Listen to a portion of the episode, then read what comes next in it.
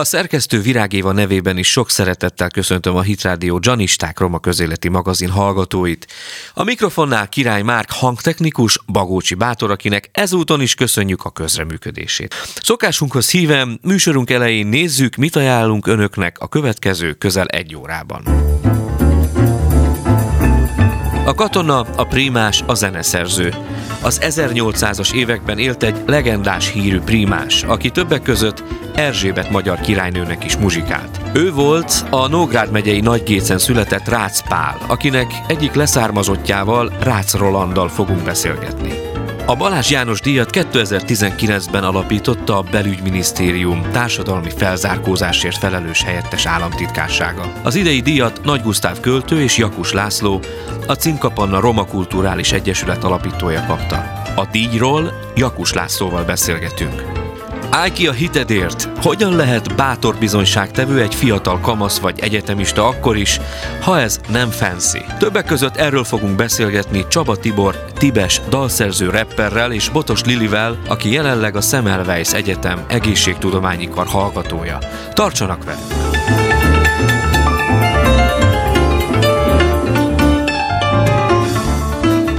Köszöntöm a vonal másik végén Nógrád megyei Magyar Gécről Rácz Rolandot, aki nemrégiben családfakutatást végzett, mert kezébe akadt Erdős István Messzekéklik a Duna című könyve, amelyben a szerző a legendás muzsikusról, Rácz Párról írt. Köszöntelek a műsorban. Jó napot kívánok!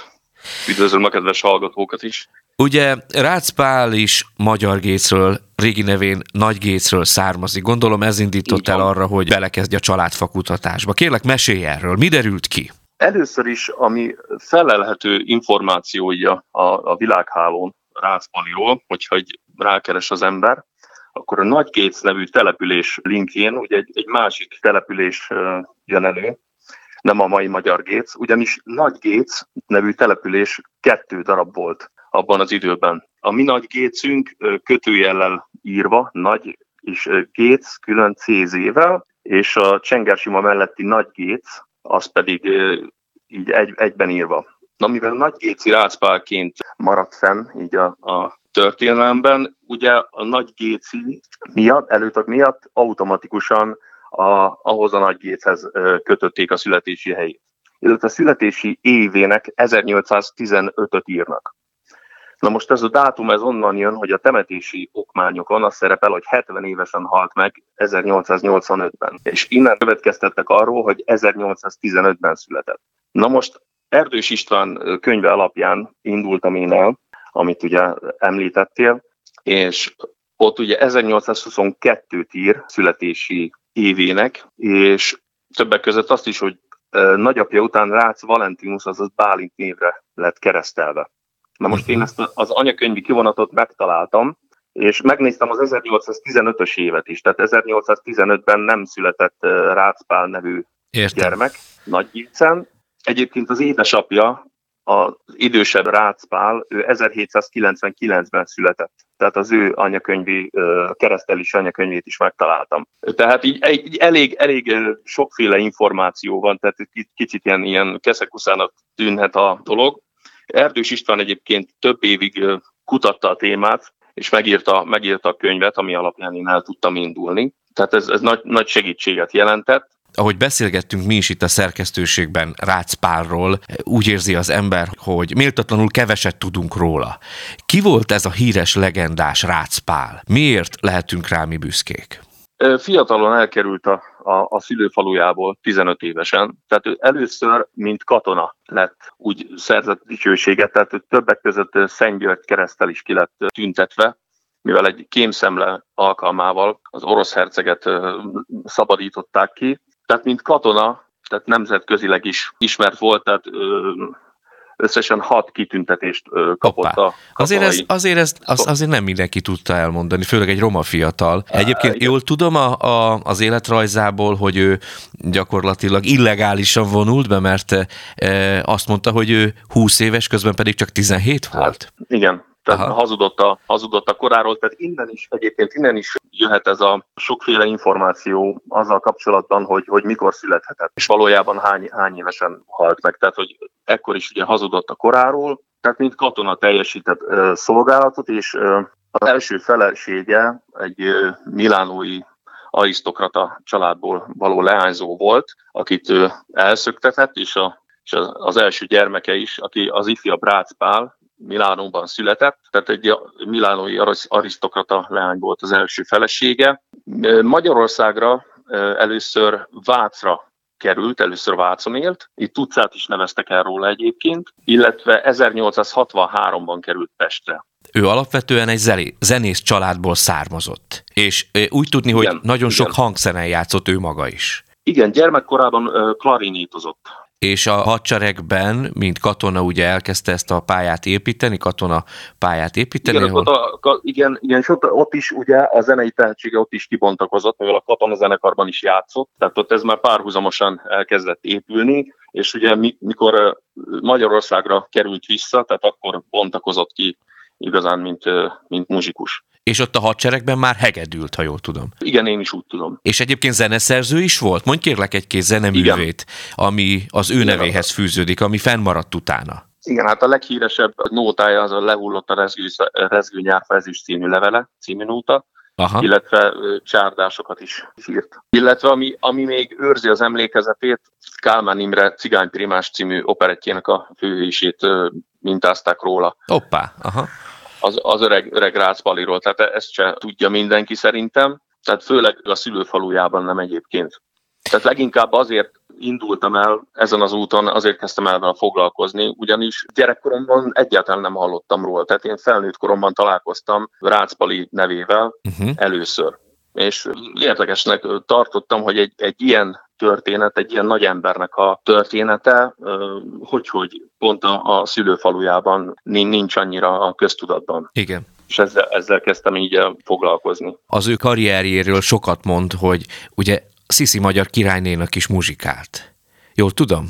Igen, tehát ő valóban, tehát mind, mind zeneileg, mind katonaként azért elismert volt, amit említettél is, hogy, hogy azért egy nagyon magas kitüntetést is kapott az oroszoktól. Fogságba került a, az orosz herceg, és őt szabadították ki, ezért, ezért kapott egy, egy ilyen magasrangú kitüntetést. Az 1800-as, 1800-as évekről beszélgetünk. Akkor vajon milyen volt a cigányzenészek társadalmi megítélése? Igazából csak következtetni lehet rá, Nyilván hát akkor még ugye akár vidéken is, ugye kocsmákban, csárdákban voltak cigányzenekarok, játszottak, leginkább azt a szerepet töltötték be. Csak ha arra gondolunk, hogy a 36. Rácz Laci, ugye Rácz Pali fia, két hintóval járt, és igen. legendás a történet, mert ugye az egyikben ő utazott, a másikban pedig a, heged, a, a hegedűje. A hegedűje.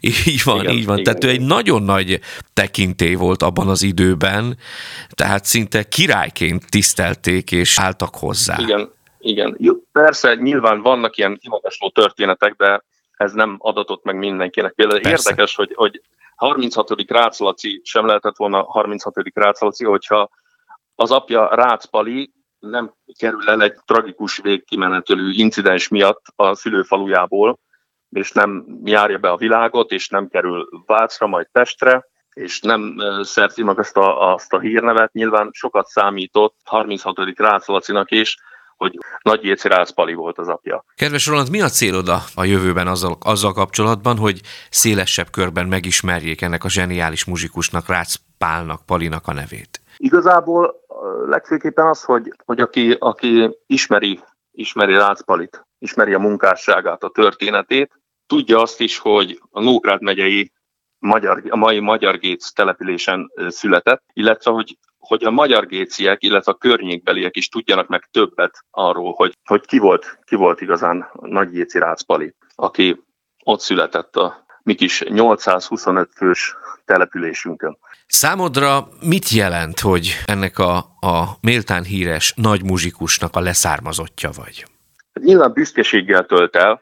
Én azt gondolom, hogy a múlt értékeiből lehet erőt meríteni ahhoz, hogy a, a jövőt alakítsuk, illetve a jövőképet. És ugyanezt elmondhatja egyébként magáról a nagyon sok környékbél, a, a rácok mindannyian, és nagyon sokan kötődnek, nagyon sok embert kötnek rokoni szálak hozzá, olyanokat is, akiknek más a vezetékneve, uh-huh. mivel ugye a Rácz családban nem csak fiúgyermekek születtek, hanem nyilván lányok is, és ott a, a Rácz vezetéknév nem öröklődött tovább, és sokan szerintem nem is tudják, hogy lehet, hogy a dédnagymamájuk volt Rácz nevezetű, és, és ebből a a Rácz családból származik. Kedves hallgatóink, a legendás primás zeneszerzőről, Rácz Paliról, párról beszélgettünk leszármazottjával, Rácz Rolanddal. Nagyon köszönöm, hogy a vendégünk voltál, Roland. Én köszönöm. További, További szép napot kívánok.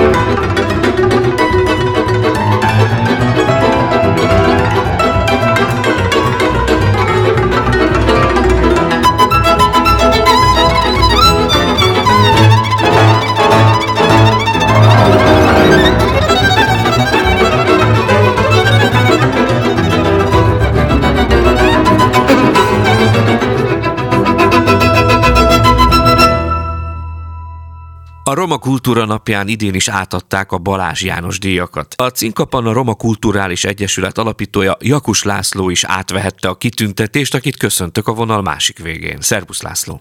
Szerbusz, és sok szeretettel köszöntöm a rádióhallgatókat. Kedves Laci, először is gratulálok a díjhoz, és további sok sikert kívánok mindjárt itt az elején neked és a kedves csapatodnak, munkatársaidnak. Nagyon szépen köszönöm. Beszéljünk a díj névadójáról először is, Balázs Jánosról. Ki volt ő, mit kell tudni az ő munkásságáról, milyen örökséget hagyott maga után? Balázs János roma festőművész és költő volt, nagyon-nagyon különleges alakja a, a roma kultúrának, a roma művészetnek, uh-huh. ugyanis ő 63 évesen kezdett el alkotni, és 8 év alatt hozta össze azt az életművet, amire méltán büszke az egész magyarországi roma társadalom. 1905-ben született, és 1977-ben halt meg Salvatarjánban. Cinka Panna Roma Kulturális Egyesület, a te egyesületed 2005-ben alakult, tehát lassan-lassan 20 évet tudhattok magatok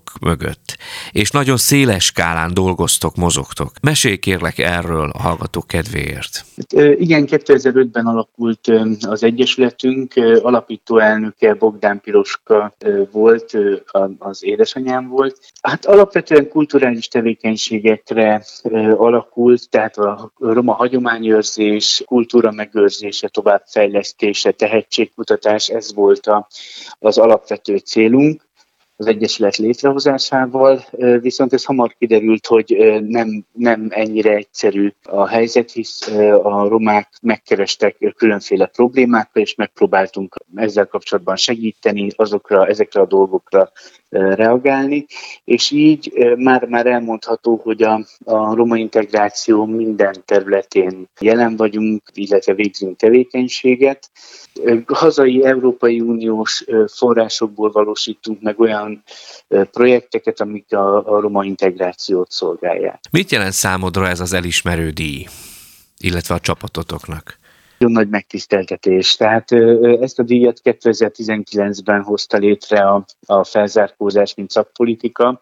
Ezt Pintér Sándor belügyminiszter úr adta, és és igazából egy, egy nagyon-nagyon furcsás érzések kavarognak az emberbe, amikor egy ilyen díjat megkap. Az első és legfontosabb, hogy ez, ez, ez egy üzenet a, a civil társadalom felé, a roma civil társadalom felé, hogy, hogy látnak bennünket. Igen. Mert nagyon-nagyon, ez egy nagyon fontos dolog, mert mindenki azt hiszi, hogy lokálisan egyedül dolgozgat és szélmalomharcot vív, holott ez nem igaz. Nagyon sokan vagyunk, és látnak bennünket. Ez, ez, ez nagyon-nagyon fontos jelzés volt.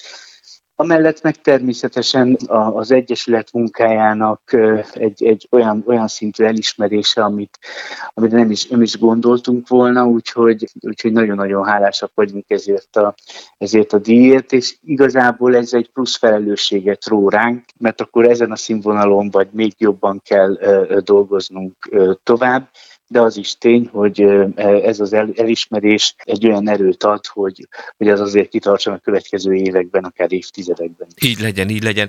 És mi az irány? Mit határoztatok meg a következő években? Többféle irányt határoztunk meg, tehát mindenképpen szeretnénk fenntartani azokat a dolgokat, amiket jelenleg is végzünk, így akár a különféle kulturális tevékenység, de akár a, a tanulda programjaink is.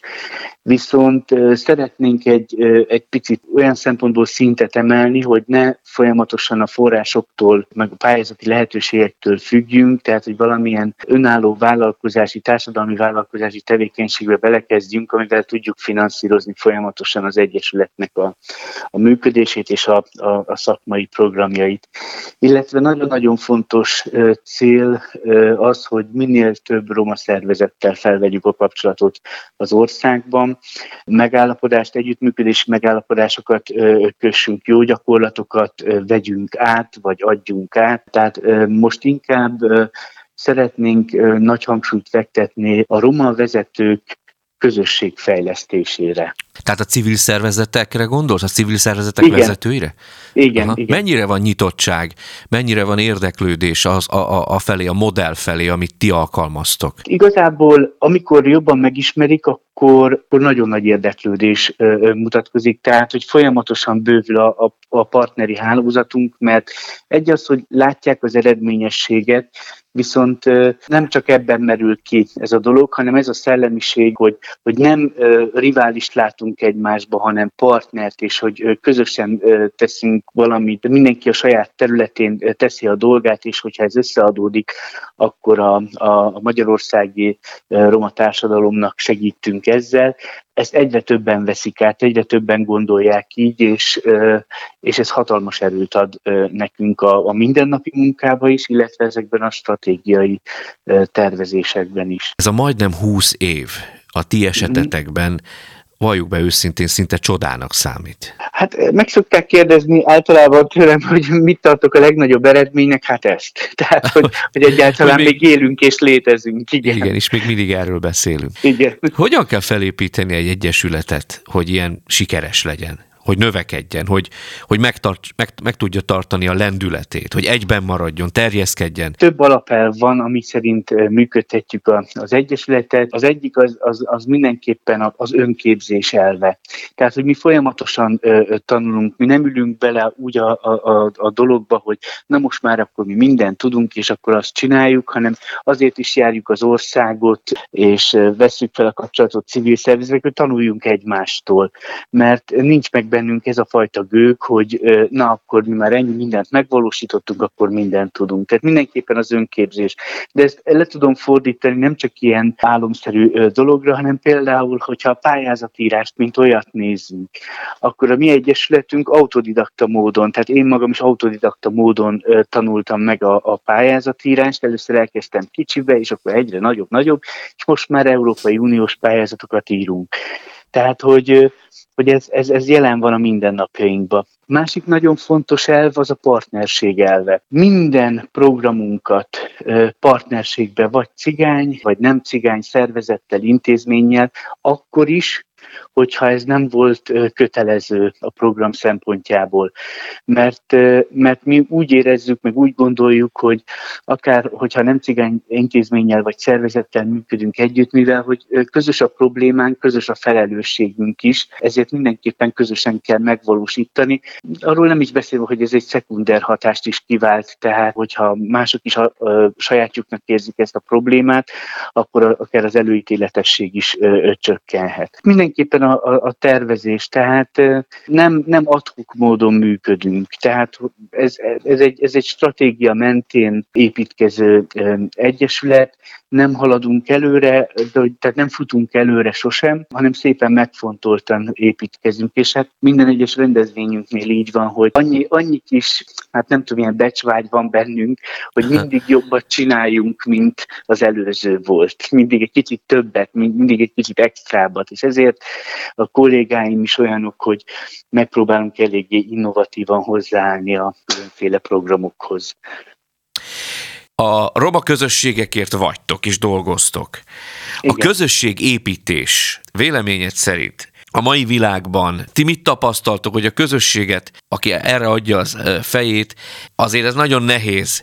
Nektek ez mégis jól megy. Mi ennek a titka? Igen, ez egy hihetetlenül fontos dolog, és főleg így a, a, a pandémia után közben amikor az emberek még jobban elidegenedtek egymástól, és ez sajnos a cigány közösségekre is jellemző lett. Ez, ez nagyon-nagyon fontos dolog, hogy, hogy közösséget építsünk, vagy újraindítsunk közösségeket, fejlesszük akár őket.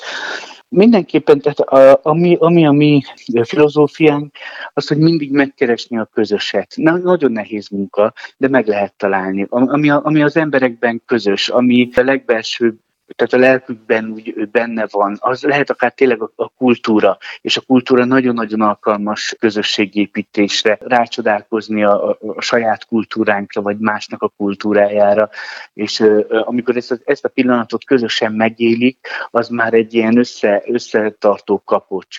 Úgyhogy, de mondhatom akár a, akár a hitéleti tevékenységet, uh-huh. ami, ami hihetetlenül erős közösségépítő uh, tud lenni, hisz megvan az a közösség, közös alap. És valahol mindig ezt kell keresni így az emberek között, hogy mi az, amiben hasonlítunk, mi az, amiben közösek vagyunk, és nem, tényleg nem azt, ami, amiben különbözünk, mert az, az, az, az kit érdekel. Mindenki saját egyén, mindenki más, de azért, azért mindenkiben meg lehet, egy közösségben meg lehet találni azokat a kapcsolódási pontokat, ami, amivel közösségé tudjuk kovácsolni őket.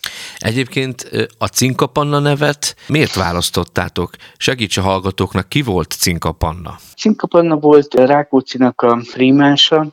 Ő volt az első női hegedű prímás, és a klasszikus cigányzenekari felépítést azt ő találta ki, és a családjával együtt Európát bejárva azért nagyon komoly hírnevet szerzett a, a magyarországi cigány és a magyar kultúrának ezáltal. És egyébként a, a Cinkapannáról jól tudjuk, hogy ő, tehát a nőiességét, hogy el kellett, hogy rejtse, és, és férfinak kellett, hogy öltözzön, ugye? Hogy igen, igen, igen, igen. Igen, igen. Természetesen, tehát hogy azért, azért látszott, látszott rajta, hogy ő, ő nő, igen, férfi ruhába kellett öltöznie, és úgy lépett fel. Ő egy ilyen klasszikus roma assz, asszony is volt, hisz pipázott, azért számtalan ábrázoláson így van, viszont majdnem minden ábrázoláson férfi ruhában. Ebben a műsorban többet beszélünk a fiatalokról, az ifjúságról, az ifjúság inspirálásáról, terelgetéséről. Ezt a, ezt a nagy feladatot és nagy kihívást hogyan oldjátok meg?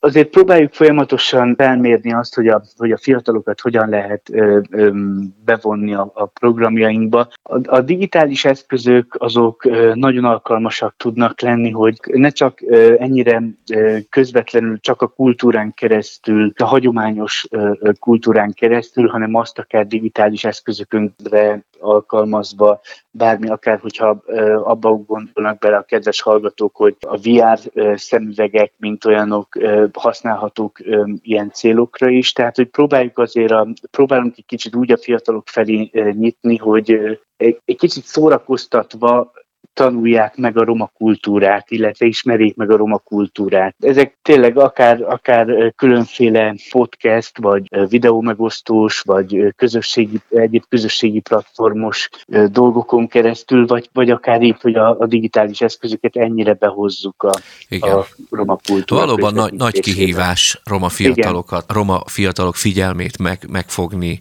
felkelteni. Igen. És mit látsz egyébként, van utánpótlás a te munkádat illetve illetően te is édesanyától örökölted ezt a pályát, ahogy kezdted Igen. A, az elején. A te családodban vannak már elhivatottak, akik azt mondják, hogy folytatom a munkáját? Még nincsen, nincsen, de dolgozunk az ügyön. Igazából én azt látom országosan, hogy tehát lesz utánpótlás, lesznek olyan elhivatott fiatal romák, akik felvállalják ezt az ügyet, és, és folytatni fogják. Nem éppen a, a Cinkapanna Roma Kulturális Egyesületet, akkor létrehoznak saját egyesületet, de, de az, az, az mind a bienk, tehát mint hogyha tényleg át, átadnánk.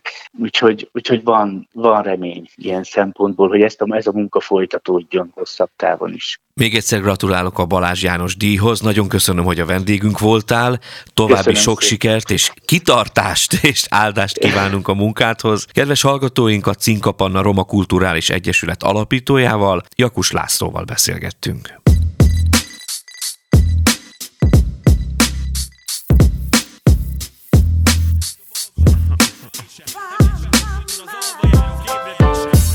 Érzed, hogy az egész világ ellened Mert egyre inkább sötét felők lepik el a felleget és fény lesz. Világít, aki nem fét lesz Pusztít a korszellem, még mindez semmi vérez. Remélem értesz, gondolj erre, mikor körbenézel És nem tudsz mit kezdeni az őszinte megdöbbenéssel. Amit kőbevésel megvéd majd a külvilágtól Alázattal tűrni mától azzal szemben, aki benned bűnt hiányol. Csak menni tovább hitből, én bízok benned szívből Mint a Warriorsban szívkör Az igazságot látod és ez szabadít föl. Itt nem csak tablettával lehet bor a vízből. Nehéz átélni, hogy ez több üres fakernál Egy olyan korban, ami csak a láthatóra appellál De inkább legyél őszinte mondatok után mellőzött Mint illúziók baringatott tévésugár fertőzött. Állj ki a hitedért, az elveidért, magadért A világ és az értékek köz szélesedő szakadék Divat lett manapság a balga álmok értetése Emelt fel hangod jön az alvajáró ébredése Állj ki a hitedért, az elveidért, magadért A világ és az értékek köz szélesedő szakadék Divat lett manapság a balga álmok értetése Emelt fel hangod jön az alvajáró ébredése Te vagy a hős a saját forradalmad arca Világok harca nem a hollywoodi fajta. Úton út félen csapda áruhába bújtatva. Ne ütköz került így juthatsz nyomok nélkül túl rajta. Én már csak tudom mert rögösebb úton jöttem. Évekbe tett megtanulni a választ, hogy kösz nem. Egyre többen érzik, hogy hozkoros tévegés. Amit csinálnak szól a bűntudat, a belső vészjelzés. Gyere ébredj résnyire nyitva az átjáró. Ne küzdj egy birodalom ellen Egy magad, mint kártágó, mert elveszel. De együtt áttörjük a falat Hiszem ezek nem pusztába kiáltott szavak. Az adathalmaz alatt egy rég elfelejtett bitben van a válasz igen, te is ott hordozott szívben, úgyhogy bánhatsz vele. Hétpecsétes titokként vagy tényként Járhatsz a sötétségben árnyéként vagy fényként. Állj ki a hitedért, az elveidért, magadért A világ és az értékek köz szélesedő szakadék Divat lett manapság a balga álmok értetése Emelt fel hangod jön az alvajáró ébredése Állj ki a hitedért, az elveidért, magadért A világ és az értékek köz szélesedő szakadék Divat lett manapság a balga álmok értetése Emelt fel hangod jön az alvajáró ébredése Állj ki a hitedért, az elveidért magadért A világ és az értékek köz szélesedő szakadék.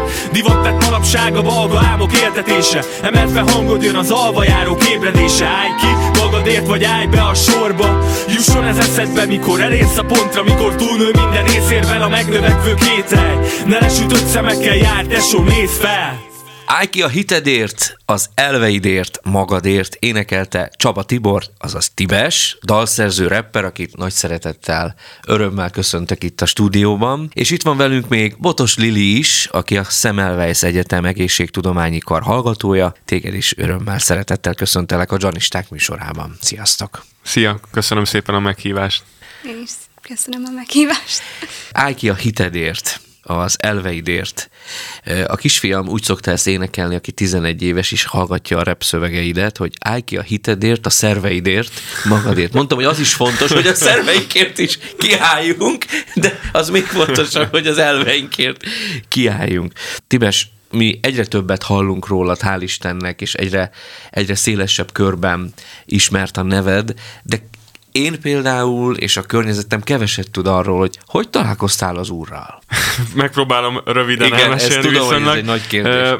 Hát tulajdonképpen nekem annyi kapcsolatom volt olyan értelemben a kereszténységgeli szülőkön keresztül, hogy nekem édesanyám 14 éves korom környékén megtért. Édesapám viszont nem úgy, hogy ez otthon nálunk így nem tört át olyan szinten, hogy mondjuk én eljussak gyülekezetbe, csak mondjuk hallottam róla. De olyan szinten meg volt már akkor szilárdulva a saját kis világrendszerem, meg elképzeléseim, meg vágyaim, stb., hogy, hogy így Isten sajnos inkább egy ilyen nagyon-nagyon szigorú, uh-huh. meg nagyon távol lévő valakiként fogtam meg, aki azokért a dolgokért, amikre én vágyok, hogyha megcsinálom, akkor a pokolkén köves tüzén fog uh-huh. engem majd büntetni. Úgyhogy ez nem volt számomra túl vonzó, és így amikor kikerültem az egyetemre, akkor a buliknak a legközepébe be, bele vágottam, és hát nagyon szerettem volna népszerű lenni, mind az embereknél, mind a lányoknál szerettem volna egy ilyen, hát egy ilyen klasszikus nem keresztény értelemben egy sikeres élet életet élni, és nem akartam, hogy nekem bárki megmondja azt, hogy mit hogyan csináljak.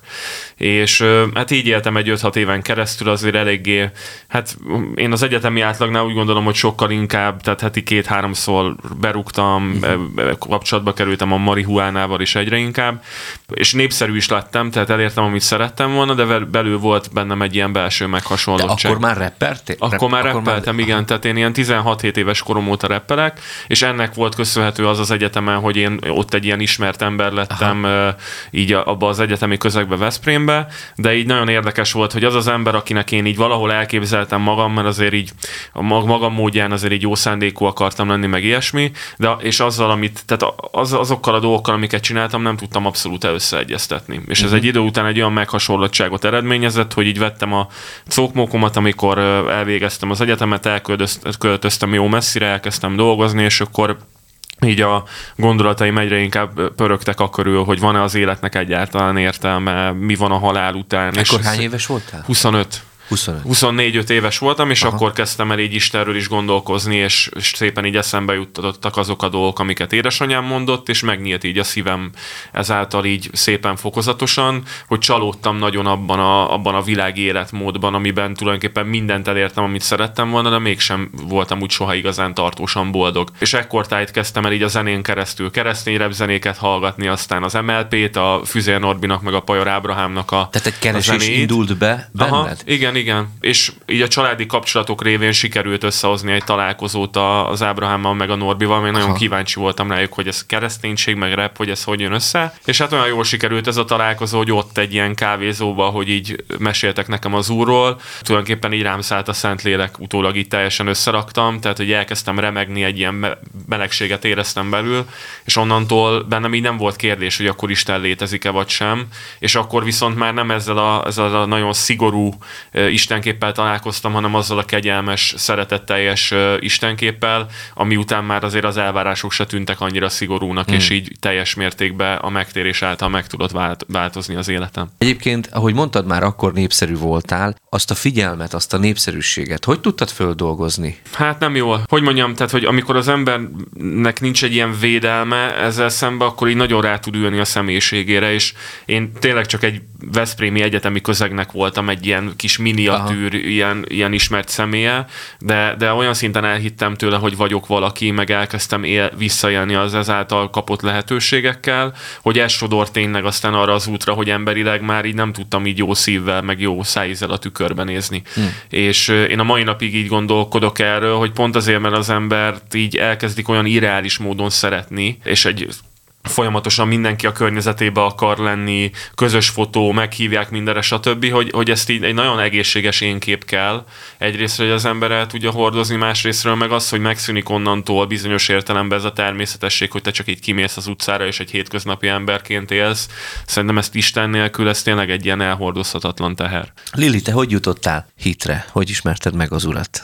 Nekem a szüleim már, mikor én megszül, megszülettem, ők már meg voltak térve egy ideje, úgyhogy nekem, tehát én, én beleszülettem uh-huh. így a gyülekezeti közösségbe, uh-huh. de mi kimentünk Kanadába, amikor én tíz éves voltam, és ott, hát ott nem nagyon volt olyan gyülekezet, ami nekem úgy tetszett volna, meg a családomnak se tetszett annyira, ezért vissza is jöttünk, és tehát nekem addig nem volt nagyon így személyes találkozásom Istennel, meg nem nagyon volt hitem, tudtam, hogy, hogy van, meg volt egy ilyen rutinszerűsége a dolognak nek az én életemben. Volt imádkozás, meg ilyenek, így, amit így megszoktam kiskoromba, de hogy nem volt annyira igazi nekem belül. Uh-huh. És uh, amikor hazajöttünk, akkor a Debreceni ifi táborba Aha. elmentem, ez az egy nagyon híres hely. Igen, igen, egy nagyon jó híres igen.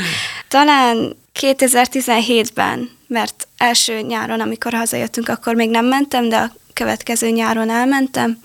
Ekkor hány éves voltál? 16. 16. 16. Hát én nem, nem voltam egy ilyen problémamentes gyerek, azért hmm. igen, voltak velem problémák, nem voltam túl jó tanuló, meg ilyesmik. A táborban ez nem, nem nagyon tudtam igazából, hogy hova megyek, meg hogy mit várjak ettől. Egy az, hogy akkor még magyarul sem tudtam annyira jól, mert eléggé hozzászoktam az angolhoz angolul, Kanadában, aha. igen. Tehát, hogy tényleg nem tudtam, mire számít, csak nem is vártam semmit. Annyit tudtam, hogy táborba megyek, van egy pár ismerősöm, tök jó lesz. Hát az első pár alkalmon így kezdtem így érezni, hogy ez, ez nem rossz, van itt valami.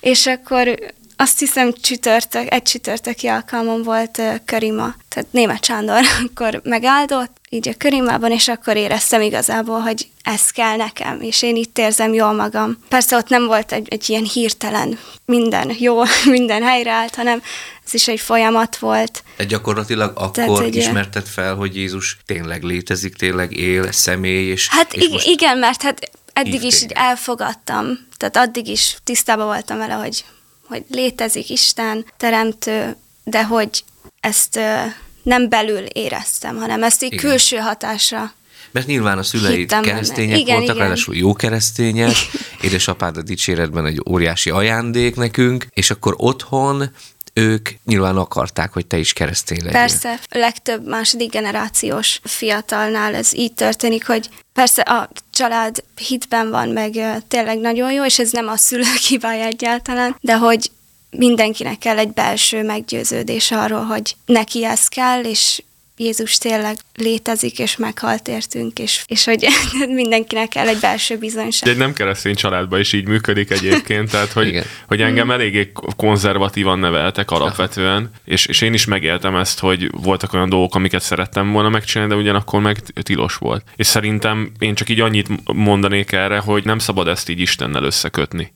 Tehát, hogy, hogy már csak azért sem, mert minden egyes családba kellenek szabályok. Minden, minden szülőnek ki kell, hogy jelölje a határokat, amíg belül a gyerek mozoghat, mert amíg a gyerek nem elég nagy, hogy saját döntéseket hozzon, addig, addig a szülő felel érte. És szerintem ezt, ezt, tehát én azt mondanám a fiataloknak, akik hallgatják a műsort, hogy ne, ne Istennel azonosítsák egy az egybe ezt a szabályrendszert, amit tapasztalnak otthon, mert Isten egy, egy, egy sokkal komplexebb és, és sokkal hatalmasabb személy. De mind a ketten utaltatok arra, hogy azért az a tanítás, amit a szüleiteken keresztül kaptatok, akkor még nem tudtátok, hogy tényleg egy, egy szabályok, vagy tényleg Istentől jövő értékek, azért mindkettőtöknek meghatározta a megtérését, és eszetekbe jutott, hogy mennyire jó volt az, hogy azért az a vetés, amit ők belé, belétek vetettek, az megtörtént. Igen, így utólag tényleg nagyon hálás vagyok a mit szüleinek, láttok, hogy így nevettek. Mit, mit láttok ma a bizonyságtevéssel kapcsolatban? Ugye te most egyetemista vagy, te meg már túl vagy ezen, és forogsz az életben.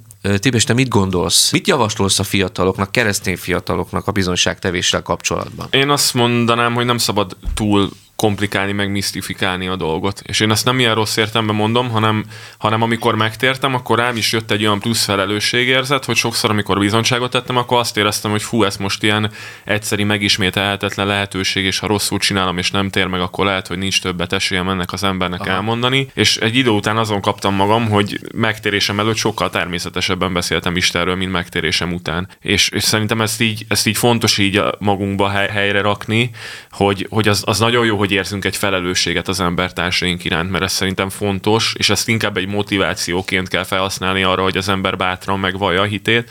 Viszont amikor ezt tesszük, akkor most tulajdonképpen, hogyha az embernek az életének része Isten, akkor teljesen természetes dolog, hogy beszél róla. Jó esetben már így a viselkedésen keresztül is látszik, és ezért én azt mondom egy fiatalnak, aki persze mindenkinek lehetnek harcai, meg mindenki követel hibákat, de hogyha alapvetően úgy éli az életét, hogy imádkozik, olvassa az igét, keresi az urat, akkor, akkor bátran beszélgessen erről, mert amit mondtál, az egy ilyen érdekes dolog, hogy, hogy mostanában milyenek a fiatalok. Én egyszerre érzem könnyebbnek is és nehezebbnek is ezt a szituációt bizonyságtevés szempontjából, mert mindenkit agyon gyomroznak ezzel az elfogadás szöveggel, hogy fogadjál mindenkit úgy, ahogy van, stb. stb.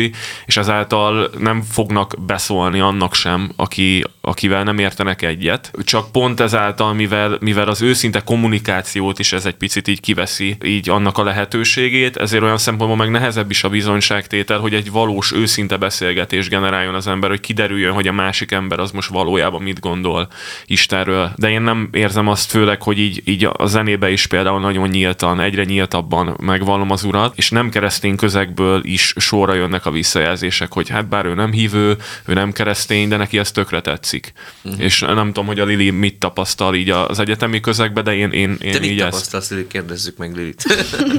Szerintem tehát egyetértek veled, hogy tényleg kedvezőbb is most, de közben meg tényleg azért, mert annyira el kell fogadni mindenkit, ezért ő, sokszor nem lehet tudni, hogy akivel éppen beszélsz, uh-huh. az most tényleg elfogadja, amit mondasz, vagy csak tűri, hogy, hogy nem, nem szeretne semmi rosszat mondani neked, és akkor nekem Egyébként jó tapasztalatom van így az egyetemen. Én elég nyíltan felvállalom, hogy hova járok gyülekezetben, meg a hitemet is, és eddig csak jó visszajelzések voltak, tehát ebből nekem nem volt problémám, viszont az igaz, hogy nem tudom eldönteni, hogy őszintén úgy gondolják, hogy ahogy gondolják, ahogy beszélnek velem, tehát hogy tényleg nyitottak, így az úr felé, vagy csak tűrik, amit, amikor beszélek neki. Mi a véleményetek a roma fiatalok elérésével kapcsolatban? Én nagyon jó visszajelzéseket kapok egyébként roma fiataloktól, meg emberektől, tehát hogy így, így a... A zenéddel a, kapcsolatban? Aha, tehát, hogy... tehát így a TikTokon keresztül is egyébként, Instagramon is, tehát hogy így a követők, meg, meg a kommentek alapján is érzékelem azt. Én nem látok rá olyan szinten a köze, erre a közegre, de hogy nekem az a benyomásom, hogy mintha egy fokkal ilyen őszintébben, meg nagyobb mértékben lennének nyitottabbak az úrra. Uh-huh. Én, én, én így ezt tapasztalom. Ezt látom így roma, és nem roma fiataloknál is keresztényekről beszélve, hogy hogy meg kell küzdeniük a magányosság érzésével, talán itt az elején. Ti átéltétek ugyanezt? Has, vagy hasonlót? Hogy küzdöttétek? Hogy dolgoztátok fel ezt? Nagyon nem, nem, nem igazán volt, mert ugye Barnemisszába jártam meg. Ah. Tehát, hogy én ebbe a közösségben mozogtam, úgyhogy Tíves, te erről írtál már szöveget? Reppeltél már erről? A magányosságról úgy önmagában nem, nekem annyival volt könnyebb a helyzetem, hogy én ilyen 25 éves voltam, amikor megtértem, és akkor én már úgy önmagában élveztem is az egyedül létet bizonyos értelemben. Tehát, mm. hogy, hogy nem fügtem olyan szempontból az emberi kapcsolatoktól, hogy amikor így elkezdtek rámenni erre, mert én is ezt megéltem, hogy, hogy így elszigetelődtek tőlem rengetegen. Tehát, hogy nem is, én, én, én szándékosan törekedtem is arra, hogy mindenkivel leüljek beszélgetni, csak annyira a bulizás, meg, meg ezek, ezeknek a, az ilyen mindenféle idióta dolgoknak a csinálása kötött össze emberekkel, hogy amikor ezt így, így kivettem a képből, hogy ez innentől nem lesz, akkor én nagyon sokan azt mondták, hogy fia, akkor te már nem vagy a régi, és akkor inkább hagyjuk egymás békén, vagy nem is mondták ezt ki, csak nem kerestek onnantól. Úgyhogy ezen én is keresztül mentem, de egyrésztről az úr is adott azért mellém barátokat, meg olyan embereket, akikkel tudtam együtt előre menni. Másrésztről megmondom, nekem az nem volt baj, ha ezekkel az emberekkel csak heti-két heti rendszerességgel beszélgettem, mert, mert úgy jól éreztem magam, egyedül is, mert éreztem, hogy az úr velem van, és ez önmagában nyújtott egy olyan élményfaktort, hogy nem volt akkor a teher a magány. Rap szövegek mennyire lehetnek eszközök az evangelizálásban, a bizonyságtevésben? Voltak olyanok, akikkel beszélgetések generálódtak utána, vagy akár még csak nem is koncert, hanem így a social media platformokon látják a dalaimat, és akkor így kíváncsiak lesznek. Van olyan, hogy csak emiatt ülök le valakivel kávézni. Volt arra is példa, hogy kimondottan evangelizációs eseményen reppeltem, és akkor volt, voltak olyanok, akik elmondták a megtérő kimáját, és akkor tartottam utána velük a, a kapcsolatot. Úgyhogy vannak ennek már most is egyébként, hála az úrnak jó gyümölcsei, és én, és én azt, azt érzem, hogy nekem meg is könnyíti a helyzetemet egyébként a bizonyságtevés szempontjából, mert, mert van olyan, hogy nem kell egy beszélgetéssel felvezetnem az egészet, hanem csak mondjuk egy munkahelyen elmondom, hogy reppelek, és kíváncsiak lesznek, Mit? meghallgatják a zenéket, és miután meghallgatják, utána egyértelmű, és aki, akit így nagyon érdekli, az kérdez róla. És persze azért nem spórolom meg magamnak így a személyes beszélgetéseket sem, csak, csak volt már olyan, hogy valaki így kezdett el velem beszélgetést, hogy, hogy figyelj már, te miért nem csinálsz több olyan témájú zenét, ami mondjuk így kevésbé uh-huh. Istennel kapcsolatos, és aztán egy két órát beszélgettünk utána így az úrról. És én nekem nem titkolt célom az is, hogy, hogy amellett, hogy, hogy megszólítsam a nem keresztény közeget az evangéliummal, amellett a keresztényeket is bátorítsam arra, hogy használják bátrabban ezeket az eszközöket, mert nagyon szerintem, tehát volt egy olyan időszak, amikor ez jogos volt, hogy így tartottunk a retorziótól, meg attól, hogy mit szólnak majd az emberek, hogyha így belemondjuk az éterbe, hogy mi az uh-huh. igazság. De most tényleg az van már, hogy annyira mindenki belekiáltja már a saját világnézetét mindenhova. Miért, miért pont mi lennénk azok, akik így nagyon becsomagoljuk metaforikusan, így valahogy majd hátra rájönnek, és, és én nekem ez a személyes tapasztalatom erről a fajta zenéről, hogy én például én például az MLP-ről se tudtam, amíg így nem volt valahol egy cikk beleírva, hogy ők keresztények, tehát Aha. hogy én így nem jöttem rá így magukból Aha. a dalokból, és azóta is, amikor hallottam egy-két olyan keresztény dalt, amiről én leveszem így az igei utalásokat, hogy Aha. akkor most így miről beszél, de amikor ugyanezt megmutatom egy nem keresztény embernek, akkor csak így annyit volt ilyen is, hogy csak így annyit mondtak, hogy, hogy ja, hát igen, érződik rajta, hogy így változott így picit a nézőpontja, de hogy dehogy is keresztény, de biztos, Aha. hogy nem. Aha. Tehát, hogy így, így ilyen szempontból is szerintem fontos, hogy így nyíltan mondjuk mondjuk ki a dolgokat, mert így van esélyünk valós beszélgetéseket kezdeményezni. Egyetértek maximálisan. Lili, te így a pályaválasztásoddal kapcsolatban kikérted az úrnak a véleményét? Miért pont ezt válaszoltad? nem. Akkor mit keresel ott? Persze, hát nekem ez, ez elég nehéz volt egyébként. De ez tök izgalmas, hogy ott vagy ezen az egyetemen. Igen, Egyébként igen. mi leszel, ha nagy leszel? Hogy lesz ez? Úgy néz ki, hogy szülésznő leszek. Wow, tök jó. Igen.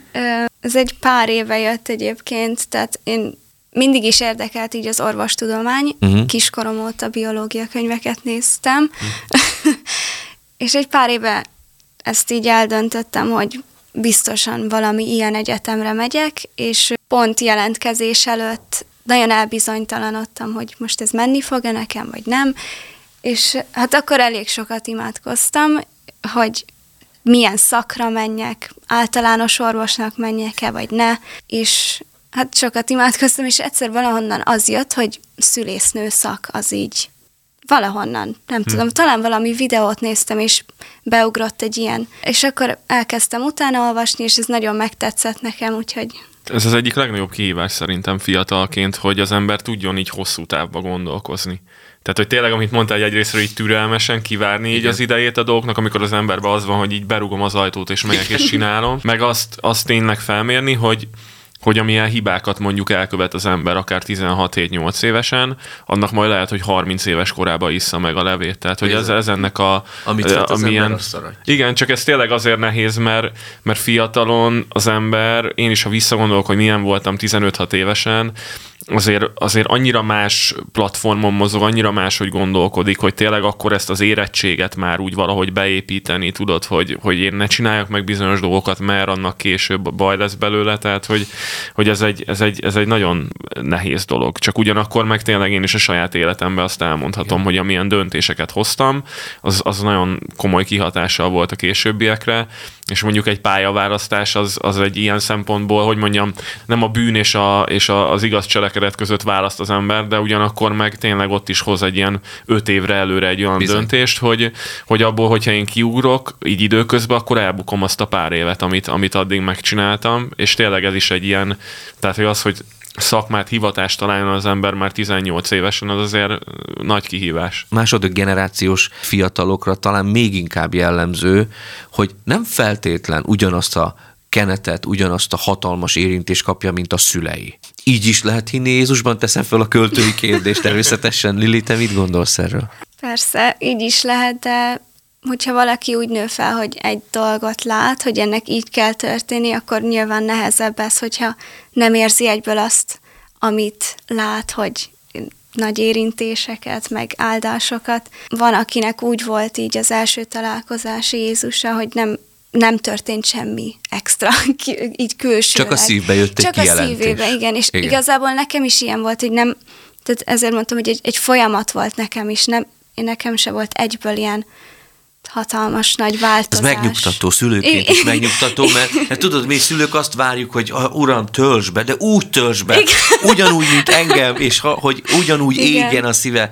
És nagyon sokszor azt látjuk, hogy nem így tölti be őket az Úr, hanem tényleg egy, egy kijelentést ad a Igen. szívbe, hitre jutnak Jézus személye mellett, és, és talán, mint az Emmauszi tanítványoknál, hogy, hogy gerjedezik a szívük, Igen. de még nem ismerik föl az Urat, és egyszer csak eljön a pillanat, amikor azt mondják, hogy Uram, hát te vagy az, aki, aki, aki, aki, aki a messiás vagy. Hát nekem úgy volt, hogy először volt ez Debrecen, és ott kezdődött. Azt tudom, hogy volt egy pillanat, egy, még egy ilyen összejövetelen gyülekezetbe, hogy na akkor, akkor volt az a pillanat, hogy tényleg egy nagy változás történt, kívülről is látszott, belül is éreztem, és azután... Mennyi idő telt hát el Debrecen és a között, az idő között? Egy év.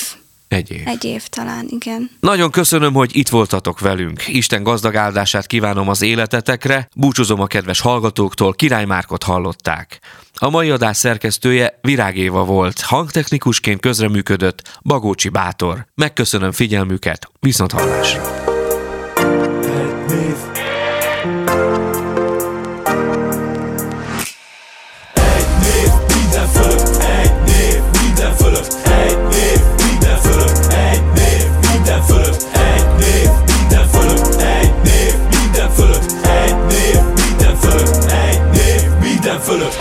Teremtésétől kezdve yeah. Minden általa minden ő benne. Yeah. Hiába támaszkodsz a fullos gengre. Uh. Ő még a 185 ezres sereget is darabokra szedte. Yeah. Simán egy éjszaka alatt, alatt. Leomlanak brutális falak. Yeah. Ő még a halála után is maradt. Uh. Manapság az útján kihalad. Ki Nem szimpla szavak, hozognak bennem. Yeah. Lehet elesnek mellőled ezren.